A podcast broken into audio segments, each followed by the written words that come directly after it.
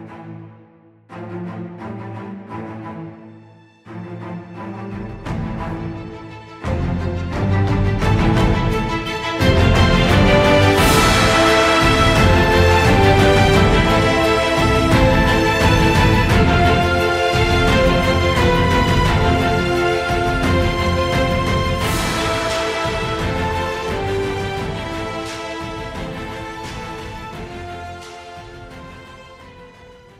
சென்ற அத்தியாயத்தில் சமநாடிகளை கூட்டிக்கிட்டு பூவழகி ஒரு தோப்புக்குள்ளே போகிறா தோப்புக்குள்ளே போயிட்டு குயில் மாதிரி ரெண்டு முறை கூவுறா. கூனதுக்கப்புறம் பக்கத்தில் இருந்த மண்டபத்தில் இருந்து கதவை திறந்துக்கிட்டு ஒரு உருவம் வெளியில் வருது. வெளியில் வர உருவமும் ஒரு பொண்ணு தான் நீங்கள் அவள் கூட சேர்ந்து எங்கள் கூடவே வந்து அந்த மண்டபத்துக்குள்ளே போகணும். சீக்கிரம் உங்கள் கஷாயத்தை கட்டி தலையில் கட்டிங்கன்னு சொல்ல சமநாடிகளும் வேறு வழி இல்லாமல் அவரும் அவரது கஷாயத்தை கட்டி க தலையில் கட்டிக்கிட்டு அங்கேருந்து கிளம்பி போகிறாருங்க அந்த பொண்ணுங்க கூட. மூணு பேரும் உள்ளே போனதுக்கப்புறம் கதவை சாத்தினதுக்கப்புறம் தரப்பாகையெல்லாம் எடுத்தா உள்ளே நிற்கிறது வேறு யார் இல்லைங்க இன்பவள்ளி. இன்பவள்ளி நீயான்னு சொல்லி கேட்க இங்கே பூவடைக்கு சிறை இருக்கிறது உங்களுக்கு தெரியாதான்னு சொல்ல அவர் தெரியாத மாதிரி அள்ளியை பார்க்குறாரு. அள்ளி நான் எதுவுமே சொல்லலைன்னு சொல்லி சொல்லுறான்.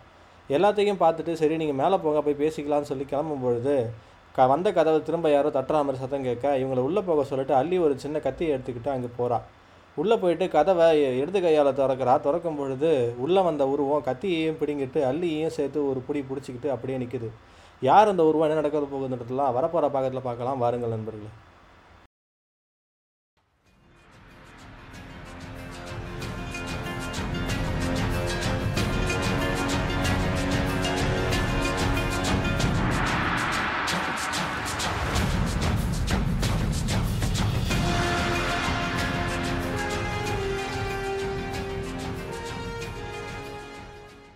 வெள்ளைப்புற மாளிகையிலிருந்து நந்தவனத்துக்கு வழிவிடும் பக்க கதவை யாரோ மும்முறை தட்டுவதை கேட்டதும் திகைப்படந்த அள்ளி கையில் கத்தியை உருவிட்டு பின்புறம் பிடிச்சிக்கிட்டு மிகுந்த எச்சரிக்கையோடும் போட்டு தாப்பால் கழட்டினான். ஆனால் அந்த எச்சரிக்கையோடும் அடியோடு அடியோடு பயனிட்டு போச்சு.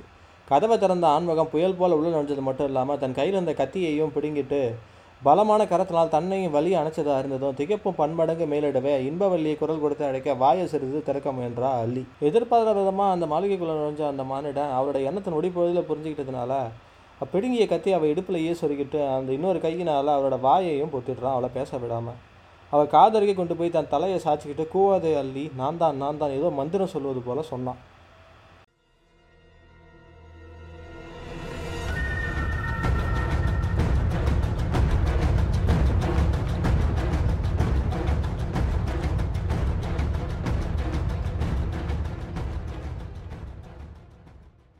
அந்த சொற்கள் மந்திர சொற்களாகத்தான் இருக்க வேண்டும். இல்லையேனா அல்லி ஏன் அப்படி செல்ல போல நின்றுட்டா எங்கே அவள் கண்களை தாண்டவமாடிய எச்சரிக்கை? அவள் கால்கள் இப்போ நிற்க முடியாமல் ரொம்ப கஷ்டப்படுறான் இல்லை அவளோட கால்கள் அவளோட எடையே தாங்க முடியாத பூங்கொடியாக மாறிட்டாலோ?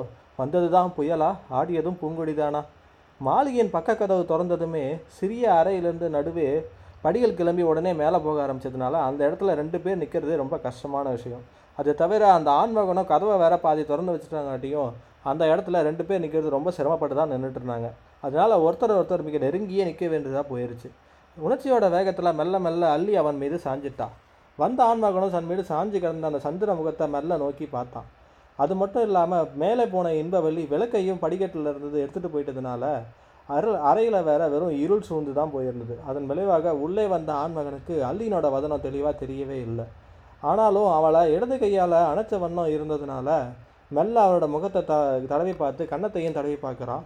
அது மட்டும் இல்லாமல் அப்படியே தடவி தடவி அவரோட கண்களையும் தடவி பார்க்குறான். அவள் கண்கள் மூடி இருக்கிறதையும் தெரிஞ்சுக்கிறான்.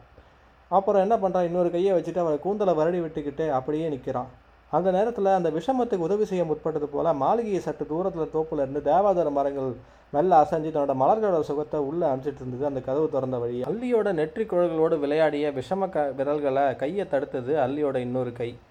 ஆனால் அவளது பூ போன்ற விரல்கள் பாய்ந்து அவற்றுடன் பின்னி கொண்டதுனால ஹூம் என்ற சத்தம் மட்டும் வெளியில் வந்தது. அந்த எச்சரிக்கையான சத்தத்தை விட்டு துஷ்டத்தனத்தை நிறுத்தி அந்த ஆண்மகன் மறுபடியும் அவள் காது பக்கத்தில் போய் என்ன அள்ளி? அப்படின்னு சொல்லி மிகவும் ரகசியமாக கேட்குறான் அள்ளி ப உடனே பதில் சொல்லாமல் எதிர்கால கொஞ்ச நேரம் அமை அமைதியாக இருந்துட்டு ம் அப்படின்னு சொல்லி இன்னொரு பதிலை மட்டும் சொல்கிறா என்ன அள்ளி? சொற்களை குழஞ்சி குழஞ்சி பேசுகிறான் அந்த மானிட. இன்பவல்லி இப்பொழுது தான் மேலே போனான். நல்லதாய் போய்விட்டது. போகும் போகும். போகாமல் என்ன? அவள் திரும்ப வந்தால் தெரியும். என்ன தெரியும்? சரி சரி அப்படியானால் சம்மதமா? வர வர உங்கள் போக்கு அழகாக இருக்கிறது அப்படின்னு சொல்லி பொய் கோபம் காட்டுறா அல்லி. ஆண்மகளோட அசட்டு சிரிப்புக்கும் பெண்களோட பொய்க்கோபத்துக்கும் இடையிலே எழுவது தான் காதல். இக்காதல் துடித்தாலே இந்த விவகாரங்கள் ஏற்பட்டு விடுகிறது. ஆகையால் வடமொழியில் ஒரு காம விகாரம் சொல்லி ஒரு நூல் இருக்குது. அது போல் இந்த ஆண்மகனும் மீண்டும் சிரிச்சிட்டு என் மீது கோபமா அல்லி? அப்படின்னு சொல்லி கேட்குறான் கோபம் இல்லாமல் எப்படி இருக்கும்? அப்படின்னு சொல்லி கேட்க திரும்ப கேட்குறான் கோபப்படப்படி நான் என்ன செய்து விட்டேன் இன்னும் என்ன செய்ய வேண்டும்? சொன்னால் கோபிப்பாய். இந்த பேச்சை நிறுத்துங்கள் முதலில். ஏன் அல்லி அல்லி அவன் பிடியிலிருந்து ஒரு முறை அசைஞ்சான். அதனால் ரெண்டோட ரெண்டு பேரோட உடலும் உராஞ்சுது. சங்கடப்பட்ட அந்த அல்லி அந்த நேரத்தில் வருத்தத்துடனே சொன்னா பிரபு ஒரு வருட காலமாக இந்த தவட்டிலிருந்து உங்களை தடுத்து வருகிறேன். இரண்டு வருடங்கள் என்று சொல்லு அல்லி அப்படின்னு சொல்கிறான் அந்த ஆண்மகன். இரண்டு வருடங்களா? இரண்டு வருடங்கள் அதற்குள் ஓடிவிட்டனவா? அப்படின்னு சொல்லி வியப்புடன் கேட்குறா அல்லி ஆம் அல்லி என் தந்தை ரதத்திலிருந்து இளஞ்செழியன் உன்னை காப்பாற்றி அன்று முதலே உன்னிடத்தில் என் இதயத்தை பறிக்கொடுத்து விட்டேன். நல்ல லட்சணம். நீங்கள் அப்பொழுது சிறுபிள்ளை. நீ மட்டும் பெரிய மங்கையோ? உனக்கும் பதினாறு வயது எனக்கு பதினெட்டு வயது. படைத்தலைவன் முகத்தில் குங்குமத்தை பதித்து பூவழகி சீரும்படி செய்துவிட்டால் உனக்கு வயது இருபது ஆகிவிடுமோ? இளஞ்சனியின் மகன் விடுத்த இந்த கேள்வினால மூன்று வருடங்களுக்கு முன்பு அவள் இதயத்தை இழுத்துச் செல்லவே அவளுக்கு மணக்கண் முன்பாக அந்த பழைய காட்சிகள் மீண்டும் வந்து தாண்டவமாடின. அந்த சிறு வயதிலேயே சீரும் புறவிகள் மீது கரிகாலன் புயல் போல காவிரி பூம்பட்டின் வீதிகளில் பாய்ந்து வரும் அத்தகைய காட்சி அந்த புறவியின் வேகத்தின் முன்பாக மக்கள் சிதறி வீதி பக்கங்களில் ஒதுங்கிய கோலம் அனைத்தையும் எண்ணிய அள்ளி அப்பா அப்பொழுதே எத்தனை துஷ்டப்பிள்ளை இவர்? அப்படின்னு சொல்லி மனசுக்குள்ளே பூரிச்சு போகிறான் அதே காவிரி பூமண்டலத்தில் இந்திரவிழா விடுதி நடக்கும்போது எத்தனை வீரர்கள் வீர விளையாட்டில் இளவரசர் கலந்து கொள்வார்? வேல்களை எத்தனை தூரம் குறிப்பாக தெரிவார் எத்தனை அபாயமான குதிரை மீது சுழன்று பெரிய பெரிய வீரர்களோடு வாட்போர் புரிவார்? அத்தனை அபாய வீர விளையாட்டுகளுக்கு இந்த சிறு பிள்ளையை அனுமதிக்க மன்னருக்கு எப்படித்தான் மனம் வந்ததோ? என்று தனக்குத்தானே எண்ணிக்கொண்டா அள்ளி. சென்னி ரதத்திலிருந்து படைத்தலைவன் என்னை காப்பாற்றிய மறுநாளே விசாரிக்க வந்திருந்த பெரியவர் எத்தனை வெட்கப்பட்டு உள்ள நின்ற என்னை எப்படியோ கண்டுபிடிச்சிட்டாரு திருட்டுத்தனமா? அப்படின்னு சொல்லி எண்ணி உள்ளம் பூரிச்சு போறா. ஏன் சிரிக்கிறாய் அள்ளி? அப்படின்னு சொல்லி கரிகாலம் கேட்குறான் வயதை கூட சரியாக கணக்கு போட்டிருக்கிறீர்களே அதை எண்ணி சிரித்தேன் அப்படின்னு சொல்லி கேலியா பதில் சொல்கிறான் ஒரு பெண்ணை மணக்க விருப்பும் பொழுது பொருத்தம் பார்க்க வேண்டாமா? அதை சோடுதல்கள் பார்க்க மாட்டார்களா? எல்லாவற்றிற்கும் பிறர் கையை எதிர்பார்க்கலாமா? கூடாதுதான் ஒப்புக்கொள்கிறாயா? எதை? எல்லாவற்றிற்கும் பிறர் கையை எதிர்பார்க்கக்கூடாது என்பதை. ம் ஆனால் அல்லி என்ன அரசே நான் ஒரு கரத்தை எதிர்பார்க்கிறேன் அல்லி. யார் கரம் அது? இந்த பூங்கரத்தை எதிர்பார்க்கிறேன் அப்படின்னு சொல்லி அல்லியோட கையை பிடிச்சிக்கிறான் கரிகால இது பனிமகள் கரம். நீங்கள் மடாதிபதி அப்படின்னு சொல்லி சுட்டி காட்டுறா அல்லி. இப்பொழுது இல்லை ஆனால் இனிமேல் ஆகலாம் அப்படின்னு சொல்லி கரிகாலம் சொல்கிறான்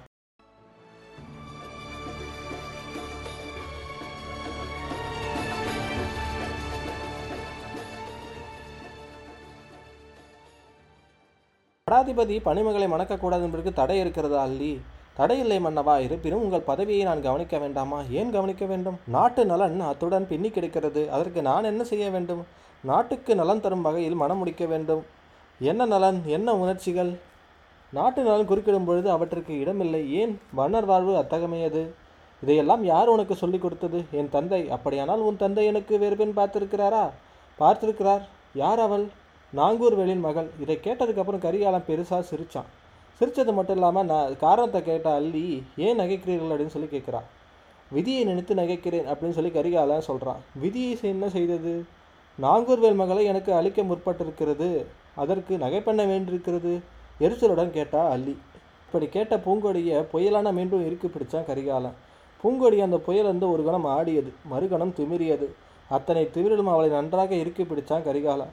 உன் யோசனை சரி அள்ளி நாங்கூர்வேல் மகளை மணக்க முடிவு செய்து விட்டேன் அப்படின்னு கரிகாலன் சொல்கிறான் வெறுப்பினால மிதமிஞ்ச கோபத்தினால் என்னை விடுங்கள். வேறொரு பெண்ணை மணக்க எண்ணி என்னை தொட எத்தனை திமிர் உங்களுக்கு? அப்படின்னு சொல்லி பலமாக தன்னை திமிரி அவள் பிடியிலிருந்து விடுவிச்சு கொள்ள முயல்றா அள்ளி அந்த துஷ்டன் விடவில்லை. அவள் காதில் ஏதோ ஓதினான். அது மந்திரங்களாகத்தான் இருக்க வேண்டும். அதை கேட்டதுக்கப்புறம் மந்திரத்தால் உந்தப்பட்ட வலைகள் போல மெல்ல அள்ளி திரும்பினான். அவள் திமிரலும் இல்லை கோபமும் அகன்றது காதல் நிறைந்தது. இருளின் மறைவில் இதழ்கள் சிறைப்பட்டு கிடந்தன.